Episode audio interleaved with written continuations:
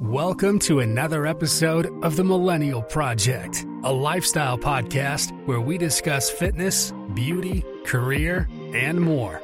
And now, the host of the show, here's Danielle. Back to another episode of the Millennial Project. This is episode seven. I'm Danielle, and you guys, I am not kidding. This is going to be one of your favorite episodes. It is definitely mine. It doesn't matter if you're a guy or a girl, you are going to learn so much about dating and relationships and marriage and the functionality and dynamics of all of those. For me personally, this guest has a way of bringing a sense of renewal back to my relationship and bringing me back to the why and the main purpose and why you love them. I am so excited for you guys to be able to listen to Trish and her magic. She is a mentor of mine, and we've known each other for over five years now. She's coached me in so many facets of my life, not just my relationship, and every conversation with her is extremely valuable. I'm so glad that I get to share this with you. And with that, let's welcome to the show Trish Encina.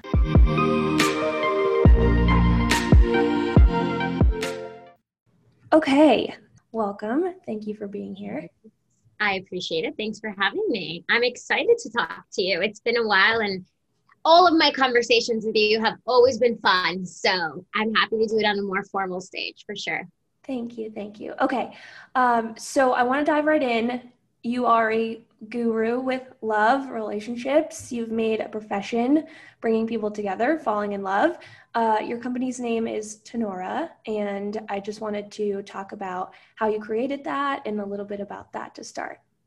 Sure. So I started my company eight years ago formally, but I've been matchmaking for 16 years. I knew that I wanted to be a matchmaker once I had deferred med school.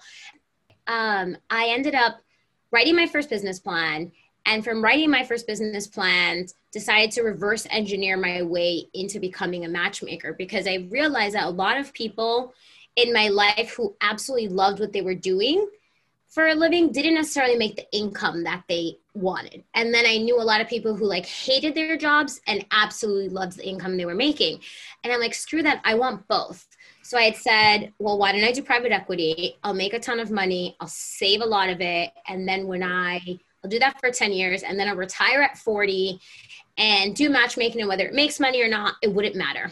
And so I ended up, you know, working at a PE firm.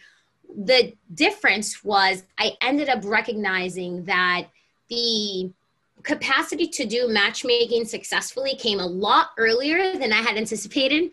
So I jumped ship. I started working for a uh, national dating service. I learned for one year, they leveraged my book of business. I got to um, share with them everything I knew about Boston and the affluent, educated, progressive demographic because that was what they needed. And I got to learn the business. And it was a very mutually beneficial relationship. Fast forward a year later, um, we parted ways happily. I started my company and Tenaura was born. The reason I call the company Tenaura is because I was on this radio show, uh, local radio show in Boston called Maddie in the Morning, and Maddie said, "You know, Trish, what do you tell um, the average girl who wants a Brad Pitt?" And I said, "Well, for me, the reality is, if you want a ten, you need to be a ten.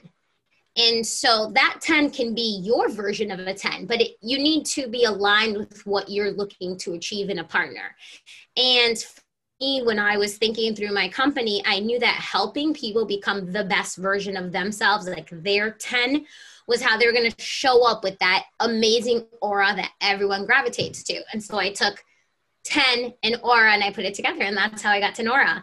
Um, so yeah, the whole premise is really just helping people become and show up the greatest version of themselves so they can attract that relationship that they really want, that partnership that they've been looking for. I love that. I know a lot of a lot of the females that listen to the show are very entrepreneurial and want to start their own business someday, myself included, obviously. And um, you know that brings amazing insight. And also, I'm a firm believer that what you put out is what you're going to receive from the universe and like not even just in relationships just in life like yeah just the more that you like compound that good energy, like the more it's just going to reward you. So I'm, yeah, firm believer in that. I love it. So I kind of want to structure this interview just from the beginning of a relationship and just kind of like have it progress through, you know, I want to start with something that is an easy one maybe just how to impress on a first date and you know what questions to ask and what to avoid sure so what i tell everyone is that the sexiest thing in the world the most exciting thing you can bring to a first date or any date for that matter is confidence it is undeniably something that people are gravitated to it's when you recognize that all of a sudden you're attracted to someone that is totally outside of the physical norm you may be used to, or the desire that you might be interested in, or the look. Um, so, confidence by far is the number one thing that I say. If you take that on dates, you'll have a successful date, even if it's not with the person you're going to end up with. Then the other two elements go hand in hand. And these kind of these are the the tripod of, of what I believe makes a successful date is you have to be interesting and you also have to be interested. So a lot of people have experienced that date with someone who just will not shut up about how amazing they are and everything they have going on and how great they are. They just go on and on and you're like, oh my gosh, this person doesn't even give me a second to talk. And then when you try to, they like keep going. And then a lot of people have experienced the opposite side of that, where it's like pulling teeth to get someone to answer questions or to volley questions back. So you have to go to a date knowing what actually makes you interesting and unique. And the funny thing is that a lot of people don't know that. Like a lot of people think, you know, I like to go out and like go to bars or drink or have good food. Like, is not interesting at all. Like everyone likes that if you're typically in a space and dating someone that's around your age. So I would say first definitely know, you know, what's interesting about yourself so that when you go to the date, you have actual golden nuggets of who you are that you get to share with someone. And then the second part of that is then being interested. You have to be prepared to ask great questions. And what I always tell people, and I'll share with you because you asked directly for a few questions that I think are really important to ask, but taking a step back, understanding what's actually important to you is number one. If you are in a position you know, when people meet me, they're in a position where they're looking for a serious relationship. No one is referred to me because they just want to like date people and have a good time. So if you're in that place, live it up, enjoy it, have a grand time.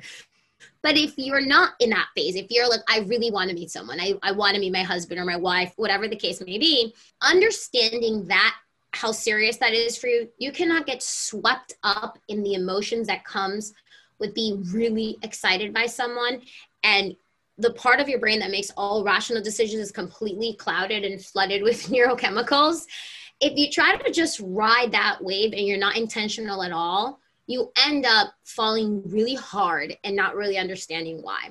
So, kind of to get back to your question, because I just want to take it a step back so people knew I, I'm coming from a position of advice and questions someone should ask if they want something serious. Show up to the date confident show up knowing what makes you interesting and then definitely be interested in the questions. I always think are important. If you're again the person that's wants something serious ask them about their relationship with intimacy. What does that look like? How does it feel for them? What is intimacy to them? Even just having that very simple understanding.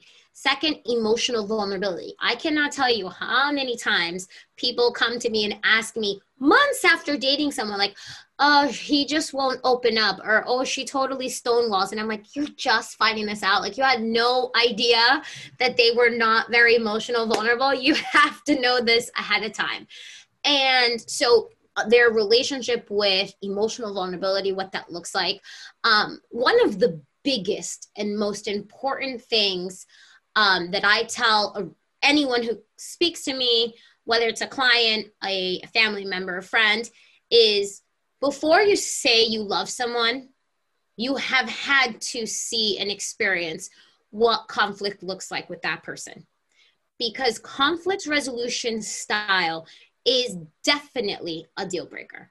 And so it may not show up in that first fight or that second fight because you can swallow it because they're so hot or they're um, so energetic or they have the money and the lifestyle you want. But eventually down the road, that conflict resolution style that is not for you will become a deal breaker. So asking your person on a date, you know, what's your conflict resolution style? Sometimes that even that phrasing needs to be broken down a bit. So the question could be like, when was the last time you were like enraged? When somebody and somebody or something just made you feel like you could see red. What did what was that? What did that feel like? What did it look like? Because it's important to understand how someone is going to deal with conflict internally first because then it's going to show up to you and you're the partner and you know as everyone says and it's as old as time take out our demons on the people we love most. You know it's awful but that's who we do. And so you're going to want to know what those demons look like. So those three questions are really really important. Their relationship with intimacy emotional vulnerability and their conflict resolution style. The last question i would say that's really important is if you want to commit a relationship, asking someone in a first date, what are your thoughts about committed relationships and what that looks like is an incredible way to have very upfront their understanding of a committed relationship without it being about you and that person. You can never see that person again, or they could be someone that you want to date. But asking the serious questions on first dates, and this is where most people fail, is then when they actually want to know, then it's awkward because now they feel like they don't want to put pressure or they don't want to make them feel like they're nagging them or they don't want to feel like awkward. If you ask on a first and second date, the questions are not about you and the person. Same thing with children. You know, do you ever see yourself having children? You ask a question like that first and second date, it's a question the stranger is asking. If you ask that in six months, absolutely the person's going to know that you're asking about for you guys. And that's where it becomes very tricky. So I say ask all the tough questions up front because one of my philosophies in life is fail fast. Fail fast. so um and then the very last thing I would say just to this question cluster and regarding questions on a date is that if you are in a position where you forget every question that you should ask, right? You're like, oh my gosh, I heard this podcast and this a matchmaker gave me all these great questions. I don't remember any of them. The one thing I always tell everyone just remember this one thing ask why over and over and over again, like if you were a five year old. So they say something like, you know, it could be as simple as the weather. Oh, wow, the weather today was gorgeous. And like, oh, what made it gorgeous for you? Like, people don't ask that. And they're like, well, I was able to go outside and go for a walk or go for a run. And like, oh, do you like running? Is that something? And all of a sudden, you're having a much deeper question, and all you're doing is asking why, a follow up question to everything they're answering. And all of a sudden, you're getting, you end up going deep. And that's some, that's a very easy technique anyone can use. Just keep digging down through the questions they're in, already answering um, without having to come up with new questions. So that is, I hope I answered your question, but yeah, I, I no, I love it. No, you answered the question and then gave takeaways, which is awesome. I love takeaways because it just makes it so much better. Yeah. You've gone on the first or second date and you said, you know, you can get swept up, obviously. So, what I guess should be essentially the feeling after that date to know it was a good one and to know that you should have another one? So, I always tell people if you know what you're looking for, worry less about the feeling because and i i could use myself as a perfect example. I was engaged four times before my husband and all of the people that i was engaged to before i had the most insane butterflies and nervous stomach and you know essentially dopamine and serotonin was like flooded my brain and oxytocin and like it was this insatiable. I cannot wait to be with that person. And then i realized you know four times over that probably isn't the best indicator of someone being a lifelong partner. And so i ended up meeting my husband in a very different place of my life and post therapy and internal coaching and several books and i realized that i needed to really know what i wanted and that knowing what you wanted does not necessarily have to be attached to the feelings. It could, It could totally be. So I don't want to say that if you're all excited like that, that person can't be the person. Um, but for me, my story, there was so much more prag- pragmatic thought process behind choosing and staying and engaging with Nick as, you know, through the courtship process. And then, you know, now it's been almost 10 years. And so it's it's a very different feeling of yes, validation that this is what I want out of a relationship. And that feeling is not the same as butterflies. So butterflies are not bad. Feel those butterflies, feel the nervous stomach. But after that goes away, if you're feeling a super low and you don't feel validated in what you want, then that's where you realize that the person in front of you probably wasn't the right person to begin with. But because all of your logical part of your brain was clouded, you really couldn't identify that early on. So, knowing what you really want is like unbelievably necessary before determining if how you're feeling about someone could be something real or not. Yeah, I completely agree. I also think that, like, for me personally, I had to get it wrong a few times to know what was right. And I love that sense of like security and safety. And that for me trumps butterflies 100%. It's just knowing, like, you know, this person has a great relationship with their family, and that's something that's extremely important to me and has traditions in their life. Like, that for me is so important and something that I didn't have that I want to bring into my family someday. And like to know that that person even just has, you know, Christmas traditions. Like, I know it's so small, but just to like know that they have that and that's special to them is like, it just makes me feel so much more secure and more safe and like that safety feeling is so calming and i would much rather have that calming feeling than the like nervous feeling that you're riding on a roller coaster mm-hmm. yeah i mean it's very it's a very highly elevated emotionally intelligent wise choice i mean there are so many people right now that are on the roller coaster and when the roller coaster stops they're just looking for the next roller coaster and if someone doesn't give them that high then they're like, this is not the one. And so people miss out on on incredible life altering love chasing the high. Right. Okay, so say you've gone on a few dates, you've had those butterflies in your stomach. Uh, you know, you are dating, but the honeymoon phase is wearing off. You know, you have little difficulties that come into play.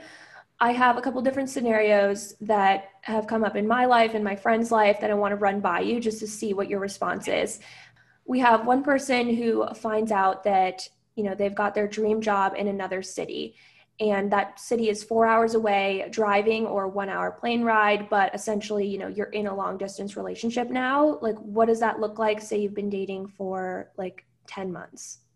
Yeah. So i say if you're in a position where you've dated someone for 10 months you should have a very good idea that that's this person you want to spend at least a significant chapter of your life.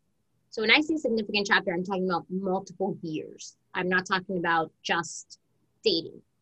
Um, if you've given, if you've been intentional, you've given someone 10 months and your both parties are aligned, you guys are making life decisions together. And so in this case, I would say each person has to be very well aware of their needs as an individual and in their partnership. And I think that that's usually where we get really confused and really lost on what we think relationships are supposed to look like and what they're not, and comparing with other relationships. Every person's different, so everyone's needs are different. And then you take the fact that every individual is different and you're putting them together into couples that couple's needs are going to look very, very different. So I love to use the example of my husband and I because this really paints a clear picture of understanding what your needs are and what they're not. I'm an extreme extrovert. My husband is a thousand percent on the other side, an extreme introvert. And I love, you know, pre COVID, I love to be around my friends and my family and meeting new people. And my husband could never meet another new person in his life and he would be happy. I say that because in our relationship, you know, again, pre pandemic, I traveled so much. We barely saw each other um, regularly on the week during the seven days a week. But we decided that, you know, six hours Friday from four o'clock on was our date night. And, you know, going on 10 years pre pandemic, we stuck to that. I mean, my friends, my family, everyone knew if they called or texted me, I was part of a group chain you could see them saying, "Oh, Trisha's going to reply. It's Friday night. She's at date night." And so for Nick and I, quality far outweighed quantity. And for some people, the quantity matters more. And some people want that person sitting next to them every single day, even if they're not talking, they just want to physically feel them there. And so, knowing and understanding that from yourself and out of your partner is really important, especially if you're going to become a long distance relationship. Can both of you be okay with that?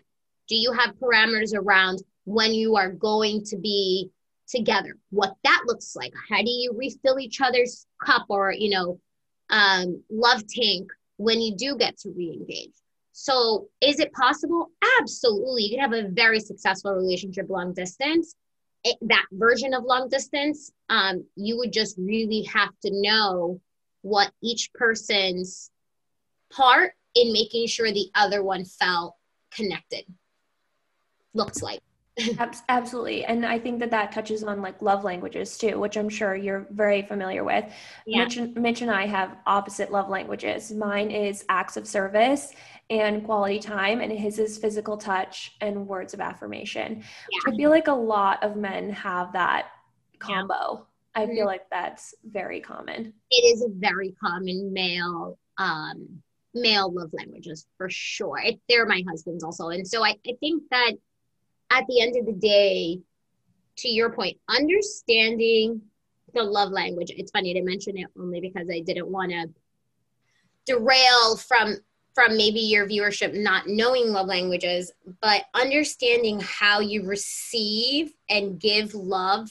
is fundamentally important in a successful relationship especially if you're going to be with someone who doesn't share or receive love the way you do.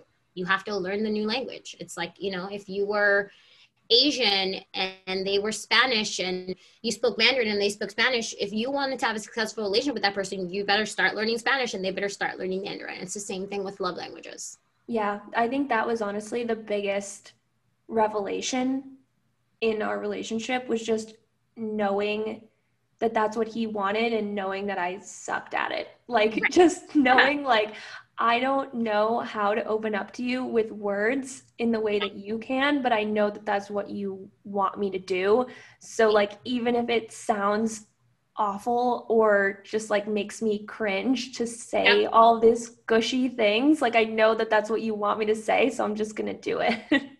yeah, exactly. And that is that is how you speak love into somebody's life that you care about. You have to speak it to them in the language they receive. Absolutely. And honestly, like learning that too, like went over my relationship and even just like relationships with my family and like my siblings and just like friends and knowing like, okay, there are friends that like I need to just put my phone down for the entire time we're together. Yeah. Or, you know what I mean? Like there are just friends that you, you know, you go and pick up food for. Like there are just like different dynamics of relationships that it just is like so eye opening. So, for anyone that doesn't know their love language or their partners, I would highly suggest taking the quiz. It takes all of 10 minutes and it's, yeah, extremely important. It's free online through yeah. fivelanguages.com. Yeah, absolutely. Okay, so second scenario is you're in the same city. This is like one of my friends. She's in the same city as her significant other, and they work opposite schedules. So she works eight to six, Monday through Friday. They work nights and weekends. They're in the service industry. It's like they really rarely ever get to see each other. What do you suggest? So this is when I say, so that's where I was um, kind of early into my relationship with Nick because I I was in private equity working 100 hour weeks and so I say you have to recognize what's your long-term goal with that person. If you see that you're going to be in in this example both both parties in the service industry or both parties in careers that are never going to allow for them to, to take time, this is where they have to ask themselves, does that work for us? Like, could we sustain a fulfilling relationship when we don't get to see each other?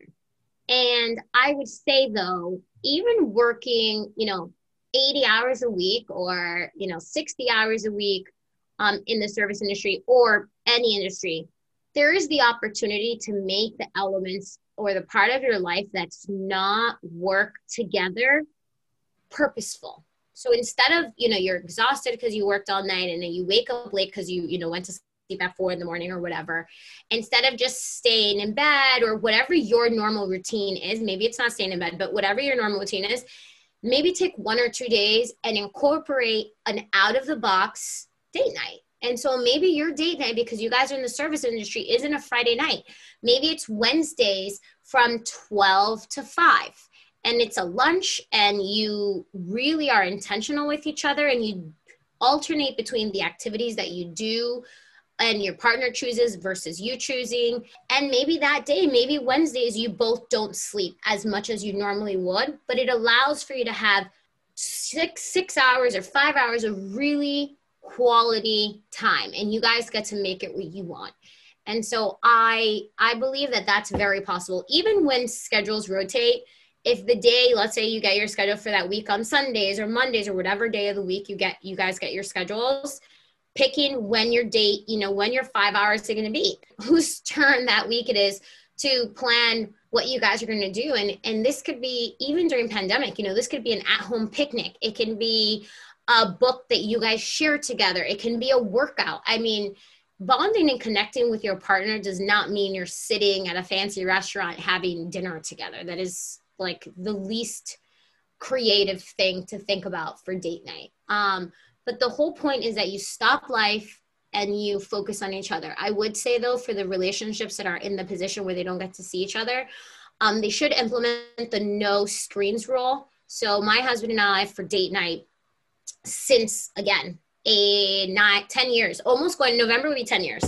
Um, our date night, no screens. That's why when I'm on group text, people are like, she's not going to reply. Like we have those six hours and there are no screens. And so I do feel that people who have limited time should make sure that they eliminate the distractions so they can really be all in with the person. Absolutely. Yeah, I can 100% tell the difference between a date where we are just like fully vibing and connecting one on one and when it's just a little bit lackluster and i think the difference is really the screens and the distraction and whether or not you're really connecting and like peeling back those layers and asking why and getting into those maybe difficult conversations that you even have 3 years later like there are still conversations where you may disagree or you really just want to know like where they're coming from like you still learn things you know way down the line and you should and, always learn new things and desire to learn new things. Right. You know? And it comes, I, I think it definitely comes from asking why and just like peeling back the layers of like, where is this coming from? Is there something I should know? Like, all those questions are, are super important. Okay, so let's just say last scenario is everything's going well timing wise, you spend great time together, but maybe there's an external conflict with parents or friends or how would you figure out that solution? Yeah, so I first would get to the root of what's causing the conflict. Um, because sometimes, especially in partnerships, we assume we know what's really causing the conflict um, or what's really bothering our partner or creating the tension. So, step one is truly make sure you have a very crystallized idea of what is causing the tension because what happens is that's truly the most difficult conversation because someone has to tell you why they don't like someone you love or care about and that's a very hard but you have to give your partner the space to do that and not be defensive about it because there's just it's it's not about you and humans very easily um, and quickly personalize things in general. But we deeply personalize things when you talk about people we care and love about, right? Like don't don't say that about my friend. Don't say that about my family. Like I'll crush you. And what you need to do is separate who you are and how much your person loves and cares for you and what they're sharing with you about why they don't get along or have an issue or conflict with someone you care about. It's not about you. And you getting upset and bothered by it, you're making it about you. And if you really want to get through and pass that awkwardness, that tension, you need to allow them the stage to share truly what the issue is. That's step one. so allow them to share. Step two is recognize and acknowledge and validate that how they feel is real, right? Feelings are real. It doesn't matter if they're totally asinine or crazy to you or like how not logical is that thought process. It, that is irrelevant because somebody feels that way. That's how they feel, period. There, you cannot fight that somebody shouldn't feel the way they feel. So, validating and acknowledging how they feel is step two.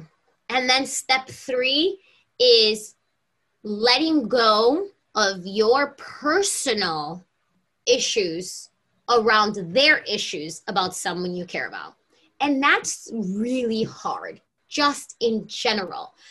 But the irony is that once you let it go, there is this ease that comes with the reality that your partner does not have to like and love everybody you do. It doesn't matter how close they are to you. It could be your mom, it can be your dad, it, it doesn't matter. Now, where there obviously you have to draw lines and, and those are the boundaries to you is if if that person doesn't like your family member uh, friend to the point that they're going to be rude or disrespectful i mean that's a whole other scenario. But if you know that aside if we're talking about oh i don't want to go to your parents house because your mom's so annoying it's like thank you for sharing that. Let's talk about what makes you annoying what makes her annoying to you. Like i genuinely want to know you know i'm on your team here. They share with you what it is and you cannot personalize it. And then you're like okay i could see that. I could see why my mom asking you 200 questions or the expectation she has on you can be overwhelming unnecessarily um, pressure filling and you're not interested in that. I, I appreciate you sharing that. I acknowledge how you feel i could see where you're coming from and then okay well we're going to be together forever and that's our plan and the idea that you'll never come to my family's house is off the table so let's talk through what is reasonable for you to do for me, right? So I'll acknowledge that every time is is not going to be our jam. What feels comfortable to you? And that's where you get to talk through what an active actual plan of someone you love or your partner being around someone else you care about that they may not like, what that looks like. And it can be once a quarter, you know, every 4 months or you know, what eh, or once every three months or once a month, you know, depending how often you see these people and how much you want them to see. I say this because I very much live that. My husband, like I mentioned, is an extreme introvert and he'd rather know no new people. And I do, you know, a dozen plus galas, both spring and winter gala season. And I, he, I get to pick two one for each season that he goes to, and that's it. And I go to all the rest by myself. That's our agreement. That's what works for us. So understanding that from your partner is really important. Like, don't change them. That you don't need to change them. If that's your expectation, you're with the wrong person. It's acknowledging and accepting who they are, and then okay, with this information, how do we create a plan that works for both parties? Both people have to concede. That's kind of, I think, the most effective way in dealing with someone who may not be excited, interested, or want to be around a family or friend that you care about.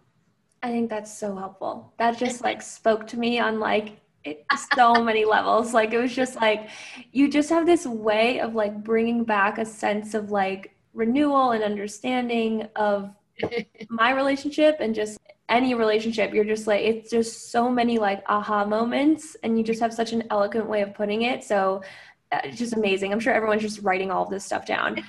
Amazing. Okay, so I want to talk about a healthy slash normal argument looks like in conflict resolution you know like are you a fan of going to bed without you know with the fight being over or like what that looks like typically like mitch and i most of the arguments we have are really just due to a lack of communication and just or being extremely hungry one or the other but um sure so I see this. There is no wrong or right way to fight if both parties in the relationship agree to that style.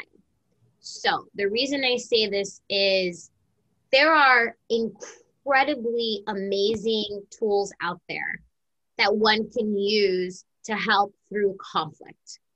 And for the people who are in a space where they want to gain knowledge and empower themselves and grow emotionally and really get intimate with their partner on a level around conflict, then you'd want to use those tools. And the first and most difficult is listening. It is, people think it's easy. It is so hard to listen to how someone else feels when you want to throw them out a window. Like, it just it's like the most difficult thing in the world to do it's like yes oh my gosh i hear you when you just want them to stop talking the second and if you could believe it's even harder is validating their feelings and this goes back to what i said last time you need to acknowledge how they feel even if you're like are you out of your mind? Like how could you possibly feel that way? Nope that is not what you tell your partner. You tell your partner okay i can understand how from your perspective given the information you just shared because you were listening and you know that you could see it that way. I i acknowledge and i validate that how you feel is real to you. And I thank you for sharing that. Most people are not fighting like that. Most people are not trying to solve conflict, beginning with listening and then acknowledging and validating. The last is apologize. And so for some people, apologies is like super easy. Like I could apologize and forget about like something never like it never happened before. That is who i am. I'm very grateful for it. You know once someone apologize once someone acknowledges what they do and apologize it's like it never happened. Like great thanks moving on. For some people it is so hard for them to apologize. But you need to practice. You need to practice realizing that when you're in a partnership it's not about how you feel all the time and when your partner needs to be acknowledged and validated, being able to share an apology for your contribution of how she or he got to the place they are is vital and important. And it's not about blame and it's not about he said, she said, or or you're right or I'm wrong. It's about just acknowledging how the person feels. And so many couples get caught up in who's right and wrong they lose the forest for the trees. They're so stuck in this very granular, minute, tiny detail. And I'm sure people who listening and, and I'm sure you D from the conversations we've had, you get so stuck down this rabbit hole of all these little things that you're like, you've lost completely the big picture, which is that your partner wanted to feel heard and they wanted to be acknowledged and they wanted to be validated but instead you personalized it, got defensive, and we're building a case around why how they feel is wrong and how you feel is right. And that is just the wrong way to look at it. So, like a very, very high level, the most functional conflict resolution is immediately recognizing that you are both on the same team. If you could do that, it is like game over because now you guys are no longer fighting each other, you're fighting the issue. So you're like, okay, here's a problem. Now let's tackle it together on the same team versus here's a problem. It's your fault. It's your fault. You're wrong. I'm right. And so that is probably the biggest, most helpful way to frame conflict is try to tackle it together as a team. The problem is the issue, not each other. and then acknowledging and validating how the other person feels e- even if in your brain you're like how can this person even feel this way? Like i don't even understand. But they do and you have to acknowledge it and you have to validate it. Um, so that's kind of my go-to for conflict resolution.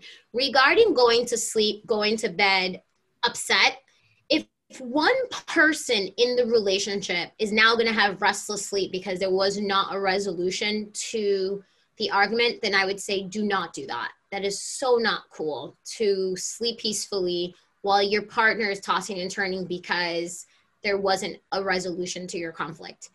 However, if both parties don't care, then by all means, give it a moment, give it a beat, wake up refreshed with a new frame of mind and capacity to um, think through it. What I will say though is that sometimes for people who are processors, and typically this is men, they're not good at conflict resolution in the moment. They need to process.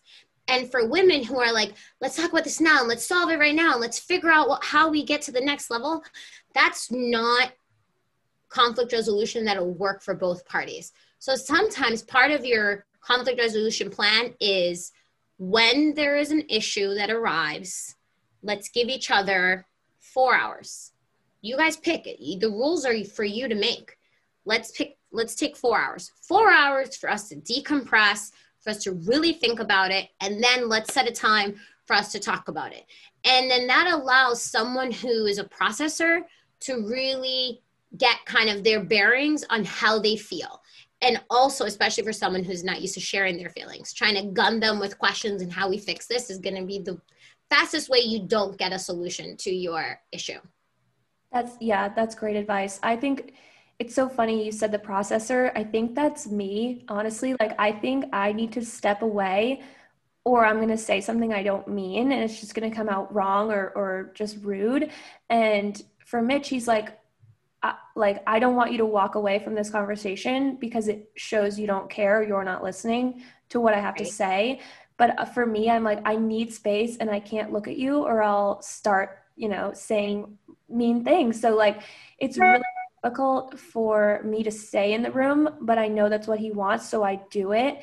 And he's definitely really good at apologizing. I was not at all good at apologizing and then I like quickly had to learn how to do that. But uh, yeah. but yeah, I think our style has definitely changed a lot and we're very good at, you know, clearly envisioning after the storm is over saying, I think this is what happened and this is how I was feeling. I didn't portray it that way, but this is how I was feeling. And, right. you know, this is what we should do differently. Like, we're definitely very good at, like, once the storm is over, being able to say, you know, I think this is what went wrong. You know, we probably shouldn't do it this way again.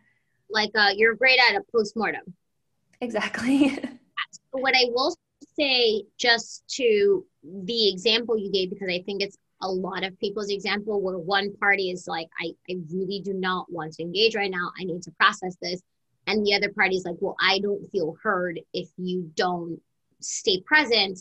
Is that you don't have to open your mouth to listen to your partner. And that is what I was referring to earlier when I said step number one, listen. That does not involve you opening your mouth at all. And the agreement between Mitch and you can be I will acknowledge that you need to feel heard and I will hear you. And then you will acknowledge that I need time to process. And so then I will give myself, and you guys decide what's a good amount of time to process. And then we'll come back and have a conversation, dialogue around it, right? So Mitch will share, you will listen, you will not open your mouth to your point, and then you will take your break, you will process, and then you guys will come back together and together tackle the issue. Yeah, absolutely. And I think it keeps a lot of mean words at bay, you know, right. to be able For to like have that understanding.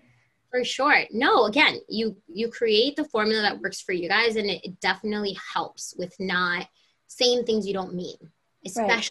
the moment. Yeah, because then it's like a whole nother argument that you have to have later about like why did you say that? Did you actually mean to say that? And right. Yeah, absolutely. Yeah, you're apologizing for a whole other thing, right? Right. Yeah, absolutely. Okay, so I just want to know obviously there are what like billions of people on the planet but like what is your what is your stance on soulmates or like the one one of my friends wanted to know if that's a real thing and why or why not so I have an unconventional view on soulmates. Um, so I do believe soulmates exist, except not in the traditional way that when you meet your soulmate, that's the person you're with forever. I actually believe the opposite. I think your soulmate is a person that comes into your life and turns it upside down and cracks, burst open your heart to allow you the light and love and the capacity to receive that for the person after them not for them. And you have to do a lot of self healing and looking in the mirror to put that heart back together. But when you put that heart back together and you heal, you're a new person. And that should be the new best version of you if you heal properly and you do it the right way. And so then I believe that allows you to have a the one for that phase, stage, or chapter of your life. I do not subscribe to the idea that there is only one person for everyone in the world. Like, absolutely not. I believe there is someone for everyone at every chapter of their life. And for some people whose chapters don't change that much, so think of the people who grew up in a town and are still living there married with children, their life and their chapters probably are not changing so drastically that whoever they chose in college is not going to choose who they are after that. But for people who grow and evolve and their desires change, if your partner is not doing that with you, you will outgrow each other. It is just life. It will just happen the same way you outgrow friends and you outgrow careers and you out or jobs rather said and you build careers and so you will outgrow your relationships and even with marriage. And so you have to be very cognizant of when you're choosing someone to marry if you believe in the institution of marriage or or a long-term partnership that that person is aligned with where you're looking to end up. Because sometimes we have such a narrow view of our life and they may fit that you today but the danielle today may be dynamically different than the danielle 10 years from now and then 10 years from that and then 10 years from that. And then your person could evolve with you or they they don't and so more often than not they're not right historically when you look at statistics and I think it's because a lot has changed. But now I feel relationships are so much more thoughtful. You know, the institution of marriage, its inception was about uh, succession and financial security and support um, in a household and children. And now marriage is all of those things, but it's also companionship and friendship and um, desire to be with someone and willingness to learn and grow. The positive to that is that it allows people to grow together longer. The negative is that we now expect, you know, Esther Perel says, and she's like my idol we now want from one person what once a whole village used to provide us right? We want our our partners to be our best friend our workout buddy our um, gossip friend the person our greatest critiquer our our biggest coach our number one fan our cooking mate our, i mean we want them to be freaking everything. And there's a major flaw in that thought process. Um, but that is kind of at a high level my belief system around the one is that there is a the one for you in every stage of your life. That that is my belief and that i do believe soulmates exist but not because that's the person you're going to be with forever. It's because that's the person that will change your life forever. And yes for some people they do stay with their soulmates but it's in my opinion a very rare occurrence. Okay. Just on that, do you think that having those conversations about where you see yourself in 10, 20, 30 years is important to align both of your visions of where you see the future and hoping that you can stay together? Yeah, so it is a huge um, conversation that you absolutely want to have with your partner if you see life long term with your partner, right? Like if you're in a relationship and you're like, I could myself marrying this person, then you absolutely want to have this conversation. You know, D, you're a perfect example that right now you're in a position where your life allows you to move every six months or every year. You know, you're very flexible and you're like, it's just us. If you get married and you have children, is that the life you could still live? Have you had that conversation with Mitch? Because if you see yourself having your children move schools every year, then you don't have to have a conversation. But if you're like, there's no way I want a home, I want a community, I want my children to be a part of that, then you need to make sure that you have that clear and your timeline clear because Mitch is like, will very easily could tell you, like, but we've always done this. Like, why would you think it was going to change? We make so much more money doing this um, this way. Why would you see it differently? And um, that's where you would have to have concessions, right? And maybe he's, you know, like athletes where they're just not home for six months. Um, but again, these are the conversations you absolutely want to have. Um, if you see yourself traveling the world, if you see international travel or uh, stays outside of the city the person met you when you're living, being a part of your life, that's something that they should know and be a part of. If you see yourself wanting children sooner or later, doesn't matter. You have to have that conversation. Um, if legal marriage is something that matters to you, you want to have the conversation. All of these things are really important. And these things are the things, back to the beginning of the interview, that I believe you should ask in the beginning because it's no it's not personal then you know it's not this awkward conversation a year into dating you know be, that very much makes it about you and that person absolutely yeah i completely agree i think if i could do it over again i would do what you said and ask ask that in the very beginning i think especially because mitch is slightly younger than i am so yeah. that pressure of like the marriage and the kids and all of that like he is a couple years behind. So, what I know at almost 26 is so much different. Like every year of your 20s, you grow in an insane amount. So, it would be faulty for me to put that pressure on him, knowing where I was two years ago, and just like having to reflect on that and saying, like, okay, it may happen a little later, but that doesn't mean it's going to mean anything less. And just knowing what that expectation looks like of you know, my five year plan is like, I'm going to be in my 30s. So I need to know what that looks like. And, you know, I'm not going to waste any time here. Like, I need to know when am I going to be having children? Like, when should I be buying that house to settle down in that cul de sac? You know, like knowing that we're on the same page for that. But you brought up something that I hadn't written down, but I, I want your two cents on, and that's you had brought up the the the income and and sort of the money conversation.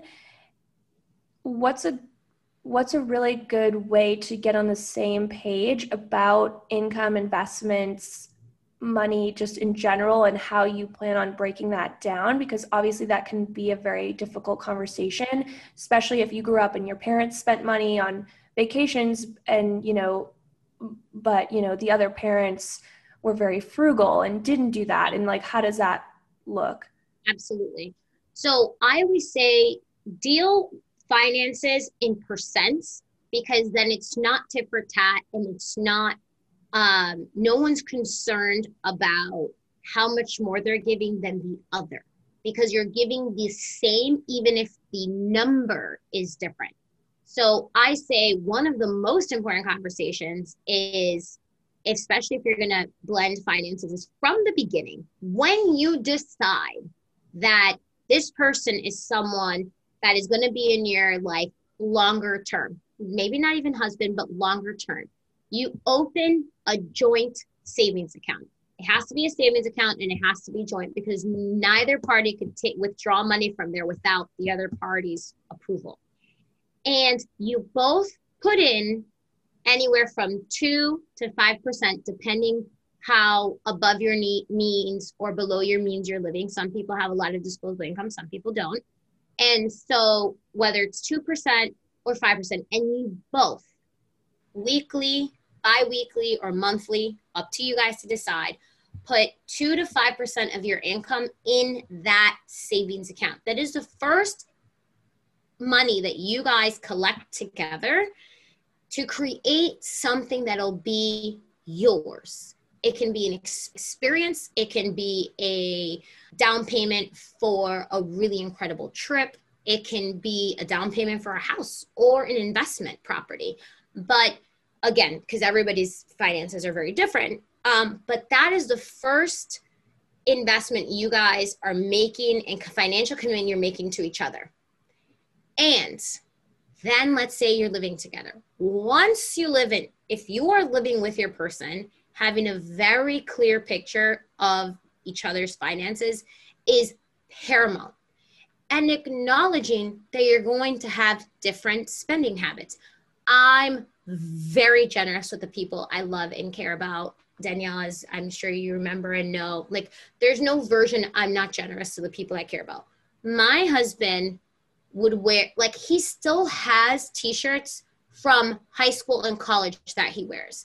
Like he just is the most frugal man I've ever met in the whole entire world. How we balance that out is that we have an account that is for the things of our household, all of our bills, everything that needs to be paid. And we decide 10% of my income and 10% of his income goes into that, which means we did the math that'll cover our bills, but both of us are contributing the same. Do you see how even though his number can be very different than mine or my number can be very different than his, we're both giving 10% to our life our our livelihood. So that's bills, rent, electricity, all of those things, Wi-Fi. Then you have lifestyle.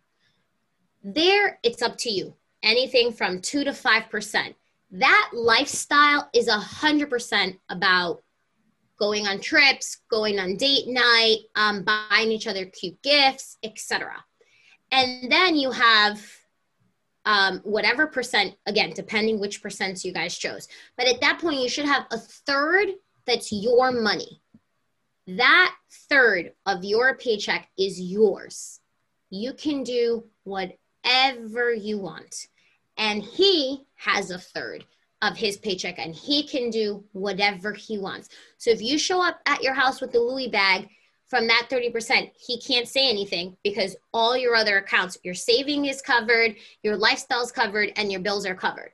So that is disposable income. But that is a real true way to identify disposable income.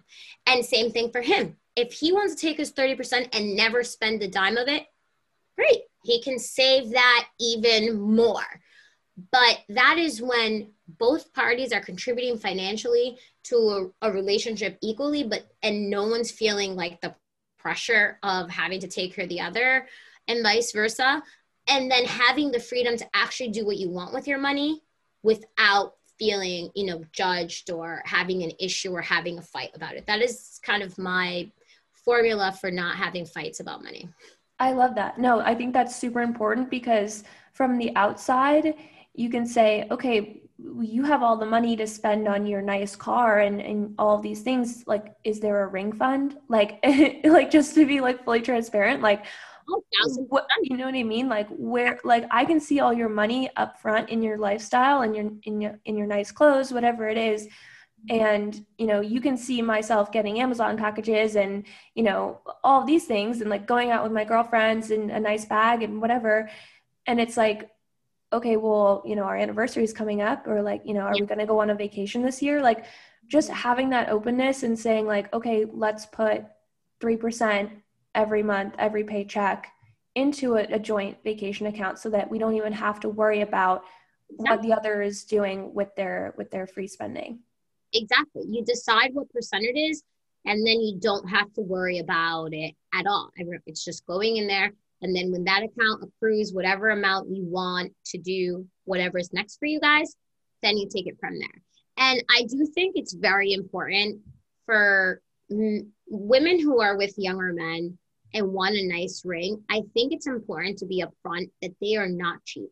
Nice, if you want a big ring, not nice, I, I take the word back you want a big rock, it will be expensive. And your partner should know that it is expensive. And if you want a simpler ring, um, they should also know that too. You know, I have both because my life changed a lot being a mom and living on the Cape and being there all summer. Um, so I have a, a actually I have them both on. I have a very simple gold band, like 1940s style, very thin, simple gold band. And then I have, you know, a gorgeous ring that Nick proposed to me with. And then I have, you know, my engagement, my, sorry, my wedding band that went with my engagement ring. And uh, it mattered to me, and he knew it mattered to me. And so I think women should definitely be clear and transparent about that and not expect that their person is supposed to know. Right. Absolutely. We'll just randomly DM. Okay. I, love I love it. No, that's great. That's perfect. That's perfect. Okay, I know I know we're short on time. I just have one other question that pertains to my life that I'm curious to see your two cents on on this. Mm-hmm. Like I'm fully invested in the idea and uh, like I know that that's really at the end of the day what matters, but like just from outside chatter, like how do you feel about investing in something whether it's a business or a property or something with someone that you're not married to? Yeah, so I think it's brilliant if you treat it like business. So, what people typically don't do is they'll invest with someone they're not legally married to, not have any contracts drafted legally or uh, legalese that have to be addressed. And then there's a breakup and it gets very ugly. But the idea of doing investments not married is our whole entire business world. Like that is how business operate. Like nobody's married. Investors are not married to each other, but they have documentation saying if something were to go wrong, if we were to sell this asset, if we were to be acquired, you're going to get this percent, I'm going to get this percent. So, uh, and I believe it's absolutely incredible to compound funds and investments with a partner because it'll help both of you guys make money, whether it's money you both get to use because you stay together or becomes divided after. If you could buy an investment property as co investors and you're not ma- legally married, like absolutely do it. You're just individual investors to an investment, whatever that may be, and you make sure your documentation is accurate. And for the record, um, that does not have to have a lawyer. There are so many templates online for free um, or under $150 that can make sure the I's are dotted and the T's are crossed,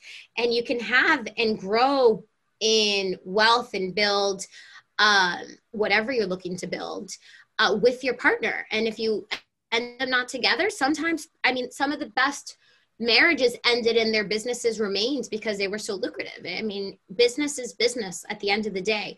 When it breaks down is when it's under the guise of marriage and then everything's just 50-50 because legally that's just how the law sees it but otherwise i so i'm very pro doing whatever will help you build whatever you're looking to achieve so if it's wealth generational wealth um, affluence, whatever you're looking to achieve financially, you should start yesterday. Okay. Yeah. I just, I, I felt that way and I knew you would feel that way, but there's just like external voices that chime in and. I would say that it's usually from a place of protection because people don't look at things this way anymore. You know, 10 years ago, 20 year olds were not thinking to invest together that were in intimate relationships before marriage. Like the, the concept didn't exist. So the expectation that, you know, everyone would just magically think this is a brilliant idea is obviously flawed. But I would say that it's it probably is coming from a place the chatter is probably coming from a place of protection and love, usually. Um, and then it's dipped in usually poor delivery and really bad form of communicating um, but with that is still the the truth that there is love and protection coming from it. And if and if you protect yourself it still would be great investment period. Even you know especially uh, my husband and i do real estate. We have a holdings company and and that's just totally on the side and it's only a, a very it's a very very small portfolio. Um but for us, it's a great way to generate income, passive income, not think about it, and um, it's it's perfect for our children. You know, when when they're born, they'll have them, and and they'll get to grow them. And so, yeah, for us, we would have done that. I mean, married or not, like that was irrelevant. Right. Yeah, that's that's our aim for sure. Is just to have that financial freedom, and we know that the earlier we start, the you know the better it's going to be. So that's the aim in the future. I always tell people if you're young and you have the disposable income to invest in a property, start with a multifamily, even if it's just two, because you don't have children, you don't need the cul-de-sac and the single family yet. Right. I invest in a two family, live there for minimal to no rent save money, and then you can sell that, flip that, or keep it, depending where you are financially, by the time you want the single family cul-de-sac home. And now you've just built yourself a mini real estate um, portfolio with two homes, and you can just keep building from there. Right. Absolutely. Okay. There's been amazing takeaways, obviously. Thank you so much. Is there, okay, is there any one thing you would say as a takeaway for our audience before I let you go? Yeah, I would say I would say two things. The first, because we covered a lot of topics. So I think the first I would say above everything, really be clear about what you want out of yourself and then out of your partner. Sometimes, many times, people want out of their partner what they actually want out of themselves. They want their partner to produce a lot of money because they don't have it. They want their partner to be very confident because they're very insecure. They want to feel doted and loved and all these things because they're not X. And so I would say be very clear about what you want um, because you deserve it. You deserve whatever it is that you say you want, you deserve it, but you have to make sure that that's how you're showing up. So that would be my first. And then my second, and you know, it's kind of a model I live by, and based on everything you said and how I know you uh, well enough, I would say, you know, if your next big move doesn't scare the crap out of you, you're playing a small game. You need to have at least one, just one idea, vision, something to manifest that like scares you to your core because that's how you know you'll always keep leveling up. You'll always keep playing the bigger game. I love it. well, it was so nice to talk to you. you um, thanks for having me. I'm very, very proud of you. This is so exciting. I wish you and Mitch the absolute best. And of course, you know I'm here if you need anything. Thanks for listening to this episode of The Millennial Project. Just because the podcast has ended doesn't mean the fun has to. Follow Danielle on Instagram at my friend Danny and subscribe for a new podcast every Friday.